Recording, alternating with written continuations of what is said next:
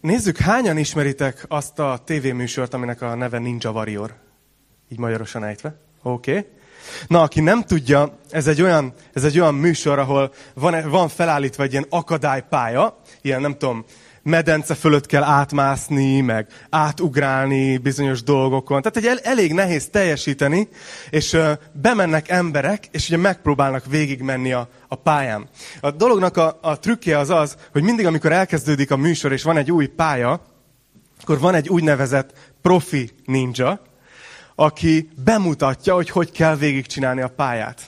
És ha megnézed, akkor azt mondod, hogy hát én is megyek, érted? Tehát, hogy én is végigcsinálom, mert olyan könnyedén és ügyesen végig megy az összes akadályon, fölugrik a legvégén, van egy ilyen fal, fölmegy, megnyomja a piros gombot, pá, konfetti, hát milyen jó lenne ez nekem is. És aztán utána Jönnek a többiek, akik az első akadálynál beleesnek így hassal a medencébe. Azok, akik pedig nem is jelentkeztek a műsorba, csak a fotelben eszik a chipset, röhögnek, hogy beleesett. Tehát ez egy, ilyen, ez egy ilyen furcsa megnyilvánulása az emberiségnek. De amiért, amiért mondom ezt, mert célja van a történetnek, hogy ahogy néztem ezeket a profi ninjákat, sokszor az az érzés jött fel bennem, hogy így mennyiszer lehet az életben ilyen, hogy látunk valakit, akinek olyan könnyedén megy. Úgy tűnik, hogy olyan sikeres, olyan jól, jól mennek neki a dolgok, és belénk jön ugyanaz a kérdés, mint ahogy nézzük a Ninja warrior hogy vajon mi lehet a titka? Vajon hogy lehet ennyire sikeres és könnyed az élete? Az elmúlt hónapokban Dávid életét tanulmányoztuk, és egész pontosan kilenc epizódot választottam ki, és elevenítettem fel az életéből. És ő is egy ilyen ember volt, hogy nagyon sok szempontból ilyen irigylésre méltó volt, nem? Hogy úgy tűnt, hogy minden összejött, király volt. Isten azt mondta rá, hogy ő a szívem szerint való férfi, ugye, és nem csak Istennek tetszett, hanem az emberek is tisztelték. Tehát, hogy ránézel Dávid életére, és azt mondod, hogy mi lehet a titka? Vajon ő? Hogy volt ilyen? És azt a címet adtam ugye a sorozatnak, hogy a megállíthatatlan, mert, mert valóban olyan volt az egész élete, mintha egy akármi történt, mégsem tudta megállítani Isten tervét az életében, hanem ment előre, megállíthatatlanul. És a mai tanításban azzal szeretnék foglalkozni, ez lesz az utolsó tanítás Dávidról, jövő héten már más témánk lesz, hogy mi volt a titka. Mitől volt megállíthatatlan? És annyit elárulok is spoilerként, hogy ezt meg tudjuk tőle tanulni, ami, amitől ő megállíthatatlan volt. Az előző két tanítás ugye egy elég nehéz történet, két nehéz történetről szólt, Betsabéról és, és aztán ugye Absalorról. Az egyik Dávidnak a házasságtörős története, a másik pedig ugye a fia, akinek nem tudott megbocsátani. De előtte hány jó történetet megnéztünk, ha visszaemlékeztek. Ugye ott volt, amikor Isten kiválasztotta őt, hogy király legyen. És a saját apja nem hívta oda, amikor, amikor Sámuel proféta hívta, hogy Isai hozza oda a fiait. De ezt se tudta megakadályozni. Láttuk az ő jellemét, hogy ő csak tette a dolgát, ahol éppen volt, nem nyomult. Aztán láttuk, amikor királyá volt kenve, és mégis alázattal szolgált Saul mellett. Aki egy kicsit akkor már Hát megoszlanak a vélemények, hogy őrült vagy megszállott volt. E, egy furcsa, negatív spirálban volt Saul. És Dávid, ez a felkent király, ott van egy lantal a kezében, és szolgál. Csak alázattal. Nem, nem tör a trónra, nem érvényesülni akar, hanem egyszerűen szolgál. Láttuk, amikor, amikor Góliát ellen kiállt, igaz? Emlékeztek, hogy nézzünk szembe az óriásainkkal? Talán a kis legókra, legótoronyra emlékeztek itt a színpadon. Aztán láttuk, ahogy, ahogy menekült Saul elől. 15 éven keresztül. Vannak, akik nem is emlékeztek kétszer 15 évre az életetekből. Talán csak egyszer 15 évre.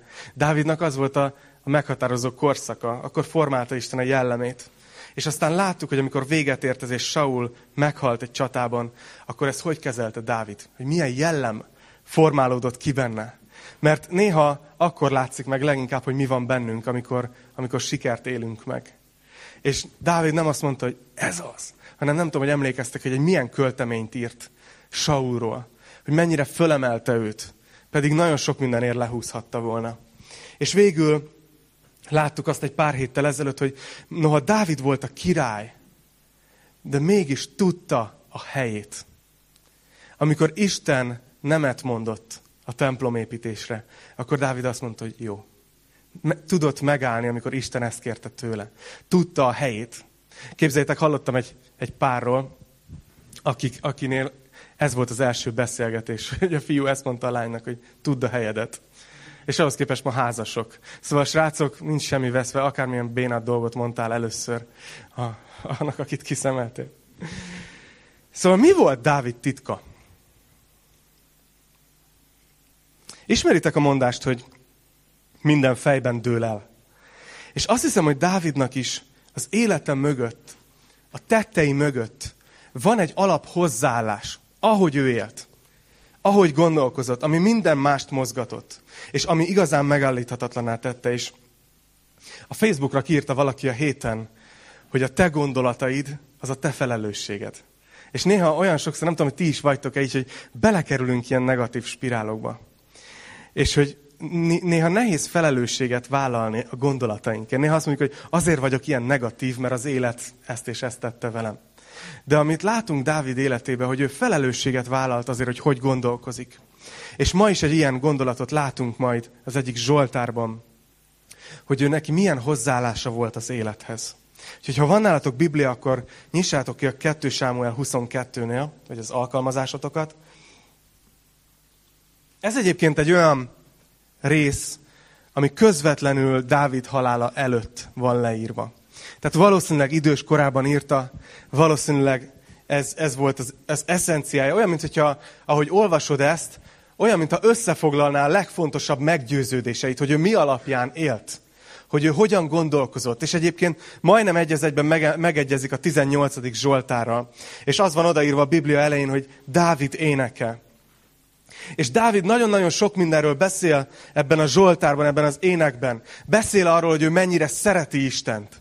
Hogy azt látjuk, egy olyan embert látunk a Zsoltárban, aki, aki szerelmes Istenbe.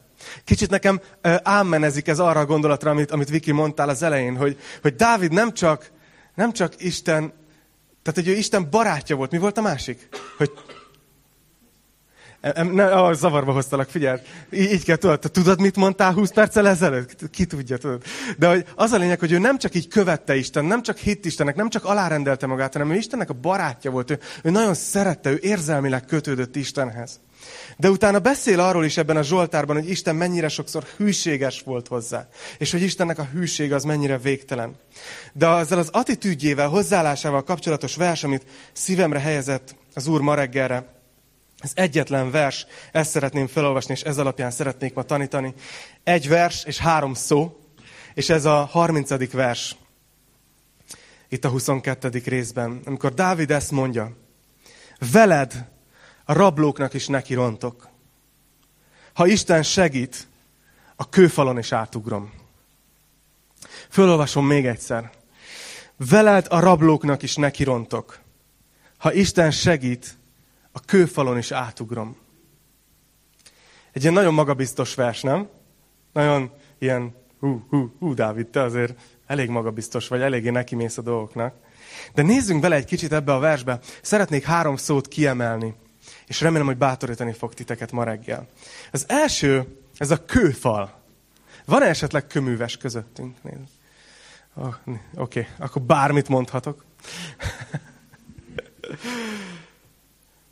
A kőfal, valószínűleg Dávid nem, nem arról beszélt, hogy ő is benevezett a Ninja Warriorba, és így próbálja átugrani a, az akadályokat, hanem sokkal inkább egy költői képet használ, és a kőfal a szimbóluma valami olyasminek, ami egy akadály, ami normál esetben egy ember nem tud átmenni. Gyakorlatilag ennek a képe a kőfal. Múlt héten voltunk kicsit nyaralni hétvégén Horvátországban, és voltunk Trakostyán váránál. Egyébként éppen oda voltunk úton, amikor élőben hallgattuk az Isten tiszteletet. Mekkora májárség már a 21. században élni. De a lényeg az, hogy mentünk a várhoz, és hogy így mentünk föl egy ilyen gyönyörű vár, és ilyen nagy, hatalmas sziklákra épül az egész, és ezeken a hatalmas sziklákon, amit tudod, kétszer olyan magas, mint, mint, mint akármelyikünk, így, így ilyen óriási várfalak állnak, és egy ilyen nagyon-nagyon masszív kapuja van, és hogy így a lánc fölhúzza, így elképzeltem, hogyha ezt, az, ezt a kaput bezárják, akkor innen seki, sebe Mert olyan kőfalak veszik körül az egészet, hogy egy várnak ez a lényege, hogy oda seki, sebe. Vagy gondolhattok a börtönökre. Ugye, hogy ott is falak vannak.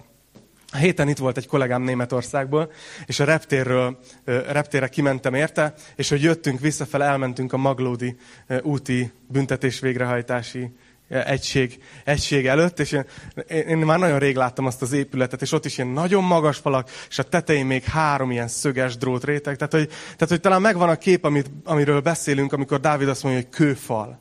Valami olyan, ami akadályoz a szabadságodban, ami miatt nem tudsz úgy haladni, ahogy, ahogy szeretnél. Nem tudsz eljutni oda, ahova kellene. És Dávidnak az életében voltak bőven ilyen kőfalak. Nem, nem attól volt Dávid megállíthatatlan, és figyeljetek, mert ez egy kulcsgondolat ma reggel. Dávid nem attól volt megállíthatatlan, hogy nem voltak akadályok az életében, hanem éppen attól hiteles, hogy voltak. Voltak bőven. Azért tudott írni a kőfalról. Ő nem úgy írja ezt a Zsoltárt, hogy itt hallottam, hogy vannak, akik küzdködnek ilyen akadályokkal, hát írok róluk is, úgy beleveszem őket a Zsoltárba, hanem ez a saját tapasztalata. Neki voltak olyan dolgai az életében, amik, amik akadályozták, hogy oda jusson, ahova kellett volna. Gondoljatok bele, legkisebbnek született a családban, ami akkoriban azt jelentett, hogy nem sokra becsülték. Amit látunk is, azzal, hogy az apja oda se hívja a többiekkel együtt Sámuel profétához. Aztán ugye az is elég nagy kőfal lehetett azért az életében, hogy, hogy ahelyett, hogy így fölkent királyként elfoglalta volna a trónt, Saul konkrétan ki akarja nyírni. El akarja tenni lábalól, és nem egy józan emberről beszélünk, hanem valakiről, aki az ellenség hatalma hatása alatt van szellemileg, és folyamatosan az életére tört. És egy ilyen folyamatos hullámvasútban tartotta Dávidot, hogy egyszer, ugye, amikor megkímélte az életét, akkor Dávid, fiam, és akkor ilyen érzelgő, és a következő pillanatban meg, tudod, meg akarja ölni. Szóval elég nagy akadály volt az életben Dávidnak szerintem. Aztán Bujkálnia kellett évekig. De királyként is, ha belegondoltok, hányszor eleshetett volna egy csatában, hányszor belebukhatott volna, hányszor hozhatott volna olyan vezetői döntést, ami miatt az egész, egész élete romba dől.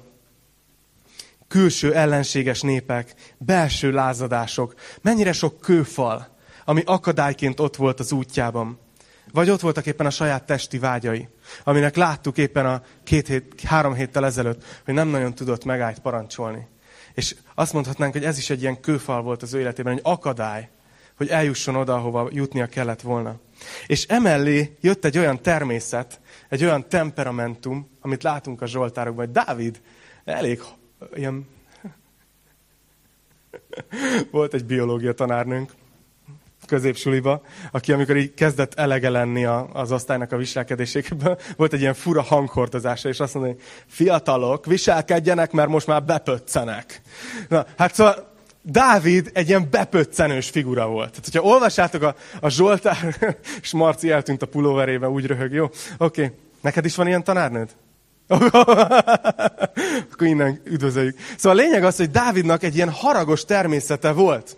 Így be be tudott durrani dolgokon, és így elvesztette a józan eszét, és látjuk a Zsoltárokban, hogy így, így fröccsök ki belőle időnként a harag, hogy Uram, görbítsd meg őket, és hújjon ki a foguk, és törd össze őket, és tehát, hogy hú, azért neked aztán van egy, van egy indulat benned, tehát hogy rátkötnénk paksot, akkor így nem kellene paks kettő, tehát hogy olyan, olyan, olyan feszültség volt benne. És most ezen jól, jót nevetünk, de azért elég nehéz lehetett Dávidnak megküzdeni ezzel, és azon gondolkoztam, ahogy, ahogy készültem, és imádkoztam ezért, hogy, hogy neked az életedben milyen, milyen kőfalak vannak vajon? Vannak-e olyan dolgok az életedben, amire azt mondod, hogy úgy érzem, hogy ez akadályoz abban, hogy eljussak oda, ahova szeretnék. Úgy érzed, hogy ez a dolog miatt nem ott tartasz, ahol szerinted tartanod kéne. Van-e ilyen kőfal, ami akadályoz? És ez nagyon sokrétű lehet. Lehet anyagi probléma, nehézség. Lehet, lehet párkapcsolati probléma. Annyira recsegnek, ropognak a házasságok. Nagyon sok a nehézség. Lehet, hogy éppen nem a házasság a probléma, hanem az, hogy nincs házasság. Mert egyedül vagy, és nem találod azt, aki, aki hozzád illik. Lehet, hogy betegség.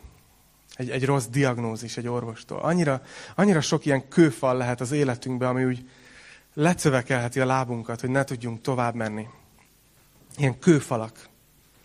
Munkahelyi konfliktusok, magánéleti konfliktusok, annyira sokrétű. És ezért, ha most egy bármelyik is rád illet, tehát hogyha mondjuk van három ember itt, akinek vannak ilyen kőfalai, akkor jó, mert három embernek már szólni fog ez a tanítás. És mindjárt megnézzük, hogy Dávid mit kezdett a kőfalával, kőfalaival. De, de mielőtt erre rátérek, szeretnék egy másik kulcsszót behozni, a másodikat. Ez pedig ez a szó, hogy veled. Ugye így kezdődött ez a Zsoltár, hogy azt mondta Dávid, hogy veled a rablóknak is nekirontok. Tehát, hogyha kivennénk ezt a szót, akkor látnánk egy ilyen nagyon magabiztos figurát, aki talán túl magabiztos is. Hogy ó, én a rablóknak is nekirontok. De Dávid nem ezt mondja, azt mondja, hogy veled. És Istenhez beszél. Veled a rablóknak is nekirontok. Dávid életében az egyik kulcs dolog, amit így szerintem láttunk a elmúlt hetekben, végig követhető, hogy, hogy Dávid számára Isten mindig ott volt. De talán nem azért, mert másoknak nincs ott, hanem Dávid úgy élte az életét, hogy ő folyamatosan tudta, hogy Isten ott van.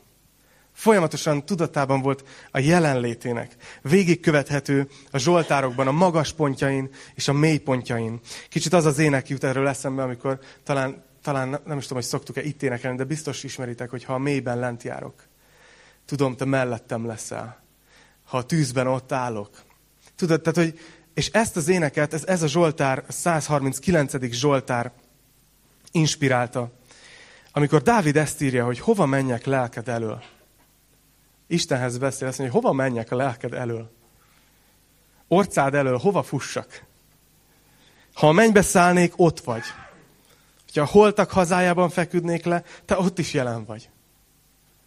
Ha a hajnal szárnyaira kelnék, és a tenger túlsó végén laknék, kezed ott is elérne. A jobbod megragadna engem. Látjuk ezt a, ezt a gondolkozást Dávidot. Nem hiszem, hogy azért ír erről, mert, mert el akar menekülni Istentől. Bár lehet, hogy voltak olyan pillanatai. Hanem a költő ilyen feszegeti a kérdést, hogy el tudok-e menekülni Isten jelenlétéből. És azt mondja, hogy lehetetlen. Ha ide megyek, itt vagy. Ha ide megyek, itt vagy. Tudod? Tehát, hogy Dávid számára Isten mindig ott volt. Nem volt kérdés, hogy Isten folyamatosan mellette van. És vajon mennyire lennének más, másak a mi hétköznapjaink, ezen gondolkoztam, hogyha, hogyha folyamatosan tudatában élnénk Isten jelenlétének. Mert hogy a helyzet az, hogy a valóság az az, hogy ő ott van. Tehát nem arról beszélek, hogy hogy tudod valami mágikus formulával, vagy valami különös jó keresztény élettel Isten jelenlétét így valahogy behozni az életedbe, mert Isten ott van. Isten ott van, nem tudsz elmenekülni.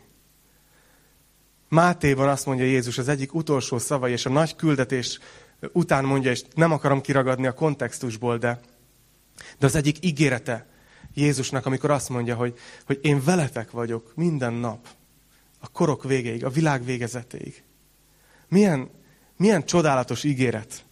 De vajon, nem tudom, hogy ti, ti hogy most így, ezt most nem ilyen készföltevős, jó? De hogyha úgy igazából megkérdezném, hogy ki az, aki így minden nap tudatában van Isten jelenlétének, és így él, nem tudom, hogy őszintén így hányan tennénk fel a kezünket, vagy tennétek fel a kezeteket. És gondolkoztam, hogy miért van az, hogy Isten jelenléte, ez a veled szó, ez néha így háttérbe sorolódik az életünkbe, és két dologot találtam. Az egyik az, hogy lehet, hogy lehet, hogy úgy vagy itt, hogy nem biztató az a gondolat, hogy Isten mindig ott van. Lehet, hogy kicsit ez ilyen zavaró körülmény. Tudod, mint a telefon megkérdezi, hogy engedélyezed-e a kamera hozzáférést. De Isten meg nem kérdezi meg, hanem ő úgy ott van, és lehet, hogy időnként nem bánnád, ha nem lenne ott. És lehet, hogy azért van ez, mert kicsit ijesztő ez a gondolat, hogy Isten mindig ott van melletted. Emlékszem, gyerekkoromban tanultam egy, egy gyerekdalt, aminek ez volt a szövege, hogy kis kezem, jól vigyázz, mit csinálsz. Mert a te jó atyád a mennyből néz rád, ezért kis kezem, jól vigyázz, mit csinálsz. És hogyha a gyereknek nem ment át volna egyből, akkor ott volt az, hogy a lábad is vigyázzon, hogy merre megy. A, a szíved is vigyázzon, hogy mit érez. És az egész egy ilyen bestresszeltetés, most így visszanézve, hogy, hogy ajaj, ajaj, ajaj, nagyon teljesítenem kell, mert Isten folyamatosan figyel, és, és mi van, hogyha olyat csinálok, ami, ami nem? És lehet hogy, lehet, hogy te egy ilyen Istenképpel ülsz ma reggel itt, hogy egy kicsit úgy félsz Istentől, és igazából nagyon nem bánnád, hogyha Isten néha nem nézne oda. Néha nagyon nem bánnád, ha Isten nem nézne oda, amikor gondolsz valamit, amikor teszel valamit, amikor elmész valahova. Mert nem bíztató gondolat az. De én hiszem azt, hogy a Máté 28-20, amikor Jézus azt mondja, hogy veletek vagyok, az, az nem, nem egy ilyen, na most aztán vigyázzatok, mert rajtatok tartom a szememet, hanem a szemeivel vezérel minket. Ő ott van az életünkben, de egy ilyen bátorító jelenlétként, egy ilyen folyamatos drukkerként, aki segít, és az ő jelenléte az bátorító dolog. Úgyhogy ha, ha úgy ülsz itt, hogy félsz az Isten jelenlététől, akkor bátorítalak, hogy foglalkozz többet a kegyelemmel. Ássa mélyre annak, hogy Isten mit gondol rólad. Hogy mennyire szeret, hogy mennyire gyönyörködik benned. Hogy mennyire hisz benned. Annak ellenére, hogy te magaddal kapcsolatban lehet, hogy már föladtad. Vagy mások föladták veled kapcsolatban. Isten jelenléte a legnagyszerűbb dolog. De a másik dolog, amiért talán nem mindig éljük meg az ő jelenlétét, lehet, hogy néha időnként egyszerűen csak így elfelejtkezünk erről. Volt egy tanító, aki, aki beszélt erről, hogy gyakorolni kell Isten jelenlétét.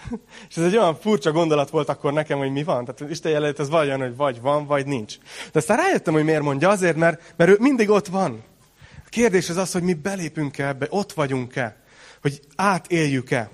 És talán segítenek ilyen képek. Nem tudom, hogy ti szoktatok-e ilyet, de én néha, amikor megyek az autóval, akkor próbálok nem csak akkor imádkozni, amikor valami nehéz helyzet van, hanem néha próbálom elképzelni, hogy Jézus itt ül a másik ülésen. Itt ül mellettem a kocsiban. Vagy amikor, vagy amikor ülök egyedül otthon, és, és mondjuk olvasom a Bibliát, és elképzelem, hogy ott ül velem szemben a fotelban. Tehát, hogy lehet Isten jelenlétét tudatosítani, gyakorolni, hogy, hogy a tudatában legyünk. És szerintem ezért mondja az egy Tesszalonikában Pálapostól, hogy, hogy szüntelenül imádkozzatok. Nem arra gondol itt, hogy, hogy menj be a munkahelyedre, és mondasz, hogy bocs főnök, én most bocs sürgős dolgom van, tudod, és akkor egész nap imádkozzál szüntelenül, hanem azt akarja átadni, hogy, hogy ez, a, ez az Istennel való kommunikáció, ez a beszélgetés, ez a félszavakból értjük egymást, ez, ez legyen ott folyamatosan a hétköznapjainkban. Úgyhogy bátorítalak titeket arra, hogy, hogy beszélgessetek Istennel egész nap.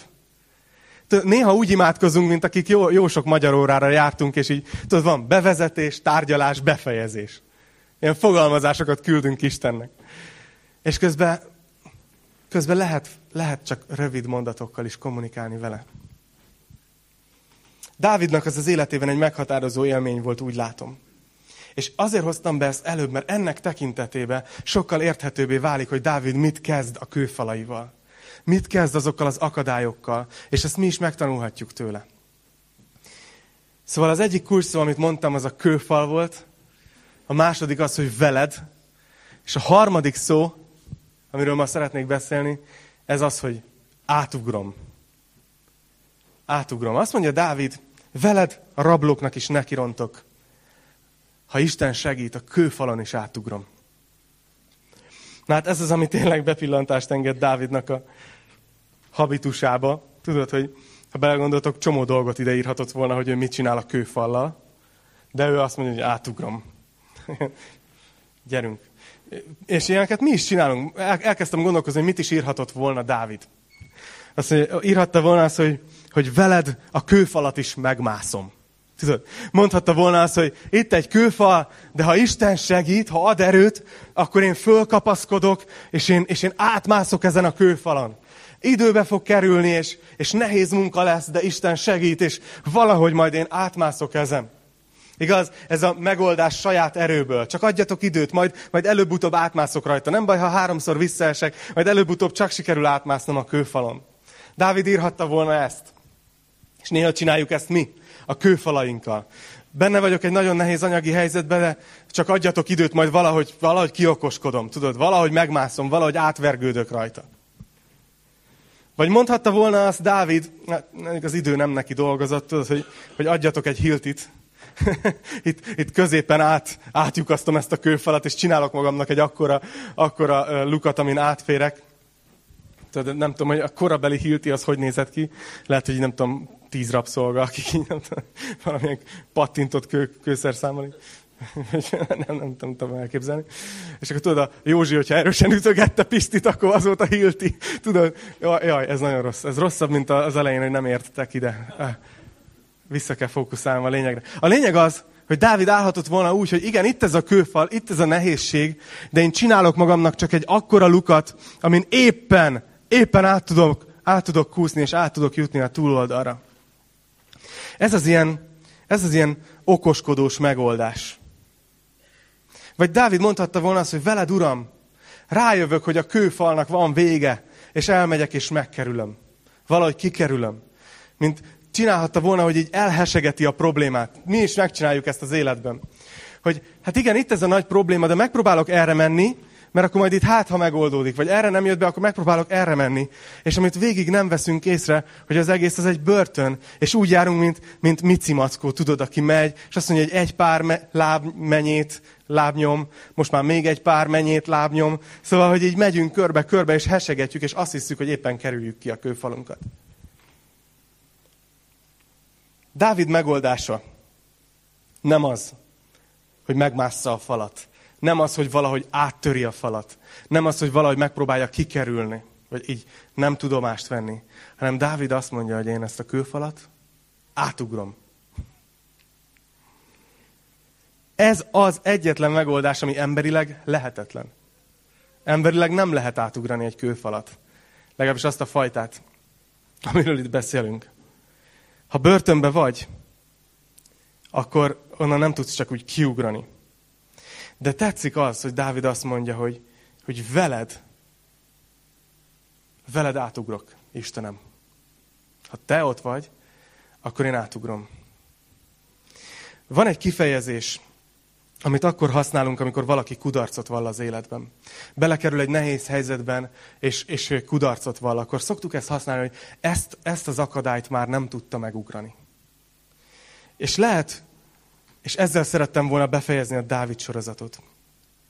Hogy bátorítsalak titeket abban, hogy, hogy akármit is dob az élet, akármilyen börtönben vagy most, akármilyen kőfalak vesznek körül, akármilyen nehézségben vagy éppen, vagy fogsz belemenni a jövőben.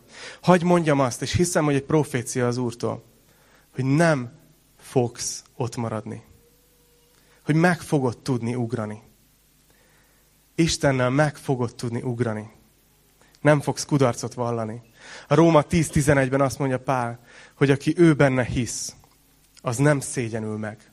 Isten nem engedi, hogy mi megszégyenüljünk. Meg tudod ugrani. Nem egyedül, hanem Istennel. Szóval mielőtt azt gondoltátok volna, hogy átmentem motivációs előadóba. Ez nem motivációs előadás. Ez kőkemény teológia. Hogyha Isten segít, a kőfalon is át fogsz ugrani. Nem egyedül. És hagyd térjek vissza így befejezésként a Ninja Warriorra. Néztük családilag. Így a, a, van egy kisfiam és egy kislányom, azoknak mondom, akik nem tudják, picurkák, és néztük a, az ő szavaikkal a Ninja Vaniort. És így nem tudom, hogy észrevettétek, de a gyerekekre általában így hatással van az, amit néznek, és utána megpróbálják eljátszani. Szóval azt vettük észre, hogy valamelyik adás után így a nappalinkba kiépült egy komplett, komplett akadálypálya, tehát ilyen lavrokból, meg székből, meg, meg mozgós lábú sámli, meg nem, tehát egy ilyen, he, tényleg elég veszélyes volt már végére, de nem azért, mert olyan magas volt, hanem... Tehát egy komplett akadálypálya, és ezen a gyerekeim így elkezdtek, és, és volt egy szakasz benne, ami egy ilyen elég messze volt egymástól két akadály. Szóval láttam, hogy ott, ott, ott a fiam akármilyen menő, és a legmenőbb kis csávorról beszélünk, de láttam, hogy ezt az valószínűleg nem fogja tudni maga erejéből megugrani. És így, és így oda mentem, tudod, mert most ő a ninja. Ő megy, és ugrik át az akadálynak, és amikor odaért, akkor azt mondtam, hogy na Albert, ugorj. És amikor ugrott, akkor így megfogtam a hóna alatt, és így áttettem a következő akadályra. És nekem ez, ez a kép beszélt ugyanarról, amiről itt Dávid beszél. Hogy amikor ott vagyunk egy akadályban, akkor Isten nem azért mondja, hogy ugorj, bátran, mert, az, mert, mert mi a saját erőnkből meg tudjuk tenni. De ő adja az övét. És amikor mi azt hiszük, hogy mekkorát ugrottam, akkor az azért volt, mert a hónunk alá nyúlt. És sasszárnyon hordozott, ha úgy tetszik, biblikus nyelven. Óriási. Ehhez az kell csak, hogy elmerd, elmerd rugaszkodni. Hogy, hogy el tud hinni, hogy ő alá fog nyúlni a hónodnak, és át fog emelni. És ez, ez a hit, ez a bizalom.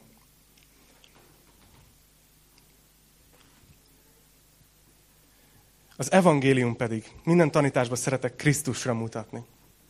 Mert minden történet Krisztusra mutat. És szeretném, hogyha látnátok ezt, hogy, hogyha már kőfalakról beszélünk, a Biblia arról beszél, hogy az egész emberiség esetében van egy nagy kőfal, Isten és az emberek között. Egy kőfal, ami nem enged, hogy átjussunk oda, az Isten dicsőségébe, az Istenhez. De annyira szólt hozzám ez, ahogy készültem erre, és gondolkoztam ezen, hogy, hogy mekkora, tehát amit itt Dávid ír, hogyha Isten segít, a kőfalon is átugrom, hogy ugyanezt történt, hogy Isten átvitt minket. Istennek kellett segítenie, hogy átjussunk az ő országába. Az nem ment volna úgy, hogy, hogy megmásszuk. Az nem ment volna úgy, hogy, hogy lukat váljunk, vagy vésünk, hiltizünk. Nem ment volna úgy, hogyha ezer évig is mentünk volna egy irányba, vagy másik irányba, hogy megkerüljük. De Isten a hónunk alá nyúltott a kereszten. És ő, azt mondja a Kolossé levél, nézzétek, Kolossé 1, 13-tól 14-ig, azt mondja, hogy, hogy ő szabadított meg minket a sötétség hatalmából, és ő vitt át minket. Ő vitt át minket szeretett fia országába. Nem tudom, hogy előttetek van-e a kínai nagyfal képe. Képzeljétek el ezt. Azt ugye azért építették, hogy az ellenséges csapatoktól megvédjék az országot. És képzeljétek el azt, mint hogyha ugyanilyen fal lenne az emberek országa és Isten országa között. És nem, tudod, nem tudsz átmenni. És azt mondja, azt mondja itt a Kolossé levélben, hogy Jézus megszabadított minket. Ugye a bűneinkre gondol, a bűneink következményére, és minden egyéb dologra, és azt mondja, hogy ő átvitt minket az ő szeretett fia országába. Erre emlékszünk. Úgyhogy szeretném megkérni a dicsőítő csapatot, hogy gyertek vissza még. Fogunk két dalt énekelni, és emlékezni az úrvacsorában. De előtte egy záró gondolat. Lehet, hogy szólt hozzád ez a mai üzenet, mert, mert éppen egy nehéz helyzetben vagy. Lehet, hogy szólt hozzád a Dávid sorozat, mert, mert inspirált. De hagyd bátorítsalak titeket erre, hogy ezt a hozzáállást, ezt így tápláljátok be a rendszeretekbe. És amikor legközelebb jön az a gondolat, hogy ezt nem tudom megugrani, erre képtelen vagyok, én nem tudom megoldani ezt a helyzetet, akkor mondjátok magatoknak, hogy veled a rablóknak is nekirontok. Ha Isten segít, a kőfalon is átugrom. És nincs, nincs olyan sportoló szerintem, aki, aki tudjátok, így egyből a legnagyobb akadályt ugorja meg. Csak kezdjetek kicsiben akár hinni. A hit az bizalom, hogy én ugrok és hiszem, hogy Isten segíteni fog. Támaszkodjatok rá erre, merjetek megbízni benne, engedjétek, hogy, hogy Isten növelje a hiteteket, a bizalmatokat benne. Hogy egyre, ne, nem azért, hogy egyre magabiztosabban éljetek, hanem hogy egyre Isten biztosabban éljetek. Azt hiszem, hogy ez a kulcs gondolat a számomra a Dávid sorozatnak. És végül szeretnék azokhoz szólni, akik esetleg úgy vagytok vele, hogy még nem vagytok biztosak benne, hogy ti Isten országában vagytok. Nem vagytok biztosak benne, hogy megtértetek, és Istennek adtátok az életeteket. Szeretném, hogyha látnátok ezt a képet. Akik a fal túloldalán vannak, akik ott lesznek a mennyben egy nap, nem azért lesznek ott, mert jobb, jó emberek voltak. Nem azért lesznek ott, mert megjavították magukat, és elég jót tettek.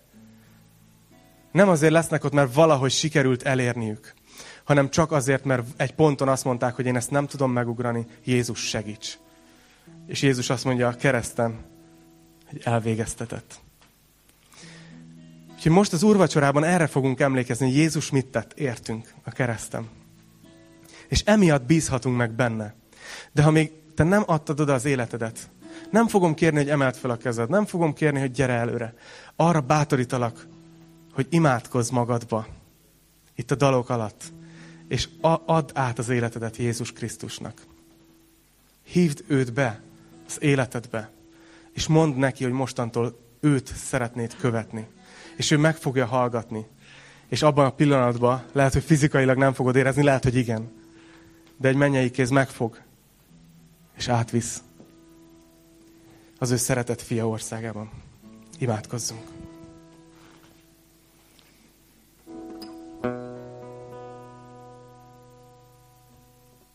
Uram, köszönöm neked, hogy Te egy ilyen Isten vagy. Köszönjük a Te szeretetedet, Dávidnak Istene. Köszönöm azt, hogy itt tanulmányozhattuk a gyülekezettel együtt az elmúlt hetekben Dávid életét. És Uram, kérlek, hogy teremje meg azt a gyümölcsöt, amiért Te küldted ezeket az üzeneteket a szívünkben. Kérlek, hogy tegyél minket egyre inkább Isten biztossá. Szeretnék imádkozni, Uram, kifejezetten azokért, akik most jelenleg egy ilyen kőfalakkal körülzárt helyen vannak lelkileg. Uram, kérlek, add a szívükbe ezt a bizalmat, hogy, hogy amikor te a szemükbe nézel az úrvacsorában, és azt mondod nekik, hogy én, én átemellek, akkor merjék rád, rád bízni magukat. Imádkozom azért, Uram, hogy adj minél többünknek a hit ajándékát, hogy merjünk ugrani, merjünk ráhagyatkozni a te szeledre, Szentlélek. Kérlek, hogy szolgálj felénk most még, amíg úrvacsorázunk és dicsőítünk téged, Jézus.